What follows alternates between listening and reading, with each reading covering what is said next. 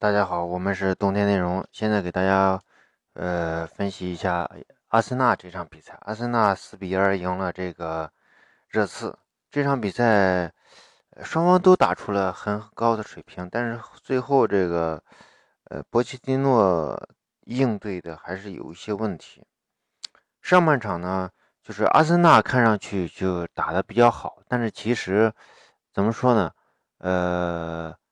呃，热刺可能是在拿阿森纳练手上半场，因为因为就是我们上一上一场分析热刺的比赛是热刺三比一赢切尔西那场比赛，其中我们重点分析过热刺进的第二个球，就凯恩那个球，凯恩那个球那个踢法呢是热刺不经常使用的，然后但是呃切尔西的这个战术可能是。呃，特别在意这个热刺的右路进攻，所以他们在对于左路的进攻，尤其是这个埃里克森在这个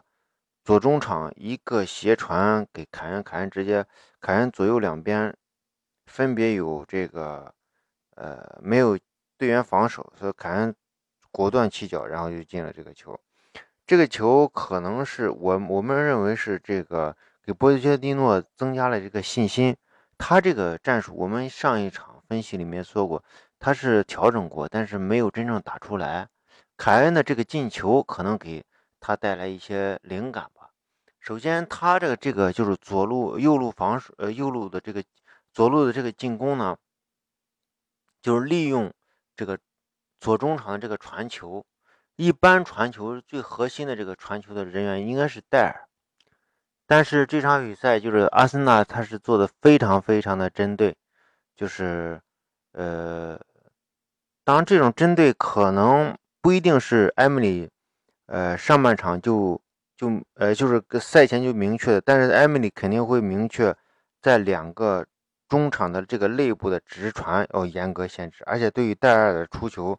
是要严格限制，这个是没问题的，因为戴尔在中场拿球的时候是受到一定的盯防的。而且这个，呃，也是主要的这个，呃，热刺在上半场踢的不好的这个一个原因。那么热刺做出的这个调整，就是当这个热，就是呃，阿森纳通过这个反击拿到这个第一个进球以后，热刺做出的这个调整，就是在十九分钟，呃，就是热刺出现了一次传球，这个传球是戴尔位置。戴尔在这个中场的传球，也就是说，他不会说偏左或者偏右去站位去选择这个直传，而是选择了一个斜传。十九分呢，这次出球，我认为是这个热刺发生了战术上是发生了一些改变。这个改变主要是啥？主要就是一个是戴尔如果是在这个中场中圈弧附近，中圈弧靠近靠近这个呃这个阿森纳的这个半场的话。利用戴尔的出球。如果说戴尔不在这，戴尔一般是的，就是由于这个阿森纳对戴尔的这个防守的话，戴尔就，呃，要么是在后卫线，要么是在就是前提和这个西索科分居两边啊。当然，西索科的位置可能更靠后，他就是一个保护型的。然后，呃，戴尔在右中场，然后使用埃里克森的回撤，哎，埃里克森回撤以后，利用两个边的这个突破，就是利用埃里克森的这个传球。因为你在呃左肋部或者右肋部传球的时候，显然是被阿森纳针对了。针对的话，我就放在中场，而你盯防的是戴尔。如果戴尔前提的话，你是不是去盯防他？如果说选择盯防的话，那你在这个位置上就是一个空位。所以埃里克森经常会回撤，回撤以后将球传递给左右两边。这个左左右两边的话，就就逐渐的就形成，使得这个阿森纳在且刚开场的那个部署，呃。逐渐是落空了，因为这时候在中场有一个埃里克森空位无人防守的拿球状态，而且是面对这样的话，啊，热刺的这个进攻就从中场组织这个角度来看，就是说是质量是提高了。这样的话，给这个孙兴民的突破呀，或者是凯恩的回接球啊，这个质量就会提高，所以这个热刺就会在前场赢得更多的这个呃定位球的机会，最后也是。利用这个孙兴民的一次突破，形成这个呃两个定位球，一个点球，一个这个短角球，呃形成这个进进球。那么对于阿森纳是如何应对的呢？我觉得两个主教练的应对可能都有各的想法，但是总体从比赛结果来看，就是这个艾米丽可能做的更加的，呃，我不能说他更加高明，但是我觉得艾米丽的这个应对呢，就是更加老实。他没有太多的花花肠子，反正就是我有什么，我看到了什么，我就解决什么问题。那个阿森纳解决了什么问题？第一个就是这个下半场他就果断换人，而且咱们在足球战术群里面咱们也说了，哎，我说我上半场我也给大家说，我说如果呃下半场这个呃拉姆塞嗯上场的话，呃阿森纳就不败，肯定能进球。为什么这样说呢？首先，艾米丽曾经说过，阿姆塞是未来阿森纳的这个核心。呃，但是由于阿森呃这个拉姆塞的这个合同一直这个谈不拢，所以把他放在替补席上。阿姆塞和这个拉卡泽特上场的时候换下的是姆希塔良和这个伊伊沃比。为什么选择这两个人呢？第一点，这个呃姆希塔良显然发挥并不是很好，而且姆希塔良的整体的这个踢球的方式。和这个艾米丽现在的要求是有一些差距的，因为姆希塔良本身速度是不是他的优势，姆希塔良更更适应于啥？就是，就是说他是他是快速推进过程中通过节奏的变化完成这个呃出球的，就是说节奏变化，然后迫使对方发生呃这个这个这个防守出现问题，然后出球，这是他的强项。如果说你要拼这种绝对速度，呃，那个姆希塔良就不具备这样的。呃，能力，呃，再一个是他的这个身体比较单薄，容易，而一单薄，而且他的这个速度并不是绝对速度并不快，所以他容易出现问题。再一个就是这场比赛本身发生发挥的这个也不好，呃，为什么要换一下这个伊沃比呢？因为这个阿森纳的这个足球啊，它是从后场到前场这个推进要非常的快，而且这种非常快，并不是通过简单的带球就。让你完成快快，而是通过这种不断的球的位置的发生变化，这就需要大量的传球。也就是说，在高速推进过程中的传球，这是阿森纳追求的。也就是说，打你一个攻防转换过程。那么伊沃比呢？伊沃比更喜欢拿球，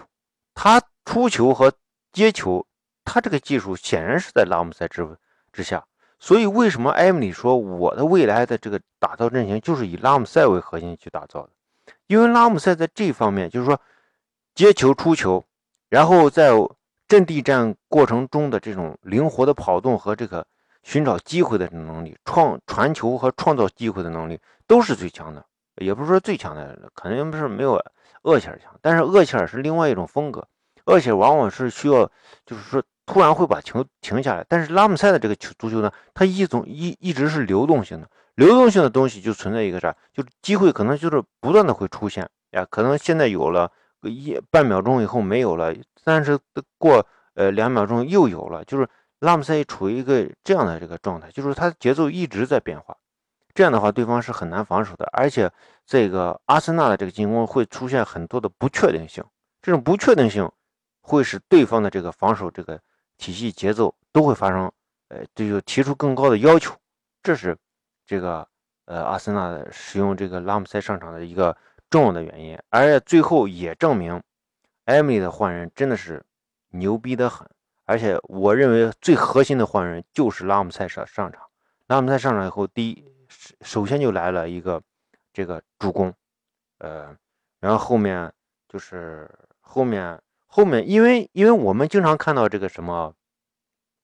经常看到一旦这个呃，因为阿森纳在上半场从来没有领先过，一旦被被这个进球以后，对方一退守的话，阿森纳的这个如果拉姆塞不在场的情况下，一般是一个死球，哎，就是说很难攻进去，他只能通过拉姆塞的这种灵活的跑位来创造更多的机会。呃，这就是拉姆塞对于阿森纳现在重要的这个原因。再一个就是我们要说一下这个，呃，热刺的这个改变。热刺在下上半场的一段时间里面，就是说，汤这个戴尔离开这个左右呃这个呃中场的时候，他有时候经常会踢一个三中卫，在上半场已经开始三中卫哎，这种三中卫重点是就是给埃里克森腾出位置来，但是腾出位置来开以后，前场的这个压迫，就是对于阿森纳的压迫就会变变少。再一个，西索科，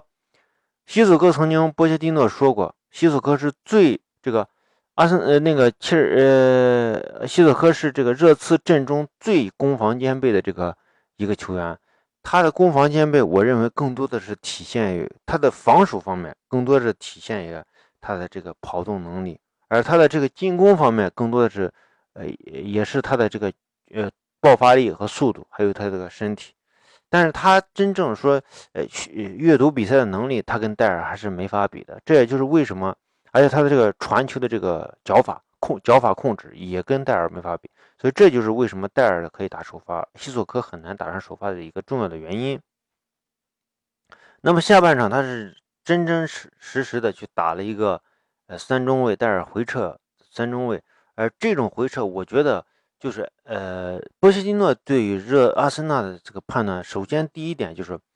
呃，阿森纳下半场可能会形成一个阵地进攻的这个这样一个节奏。阵地进攻的节奏呢，按照以往的阿森纳的这个节奏，他的这个内部的两到三人的这种配合会非常非常的好，非常非常好的话，我如果让你呃正常的通过中场，但是后来发现就是落后以后就没有人采用这样的方式，正常的就是说压迫你，你通过压迫没有压迫到你，然后你通到通过中场的时候，你中中场以后。你的这种三中卫的体系会导致啥？会导致我的边翼位的这个落位不好落位，所以这时候你内部进攻的时候更要强调，呃，就是这个防守这个弹性。所以我放三中卫的体系的话，我的边中卫有及时的上抢，这样的话使得整个体系会做得更好。但是由于你由于就是我们说了拉姆塞的上场，拉姆塞的上场是使得这个进攻的这种变化非常多，然后这个边路啊。或者中路啊这个配合更多，而这个这个配合多的这个情况会给这个热刺的这个防守带来极大的压力，而且很明显，这个热刺很难防住，因因为因为你相当于热刺是有一定的放弃中场的这种这种防守，所以这个是呃热刺下半场调整不到位的原因。后来这个波切蒂诺让文克斯啊几个人上场以后。也是逐渐的去，呃，矫正他这个，我我认为是有一些失误吧。同时也说明了另外一件事，就是对于这种像热刺这样想通过传控，想通过这种，呃，这种组织，想打破这种，呃，这个阵地防守的话，是非常难的，尤其是在最后阶段，人会处于一种。呃，着急的状态。你看这个伦敦德比还是有红牌、有犯规、有有这个双方的这个有点有点那个挑衅的这种，会使得球员的这个状态或者说是球员的这个能力会下降。所以这种情况下，就是这个打传控的这个传控的这个阵型的这个球队容易失去耐心，而这种耐心才是。赢球的就是下半场，呃，最后阶段赢球的这种关键，呃，这这时候就是你的身体和情绪的这个管理和控制，就显得非常非常的重要，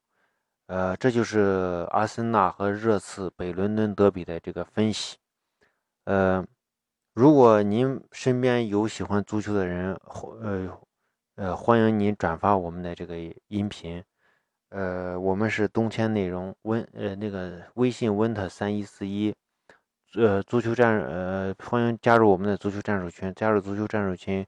可以享福利，在西安帕瓦亚意大利西餐厅南门店吃饭半价，谢谢大家。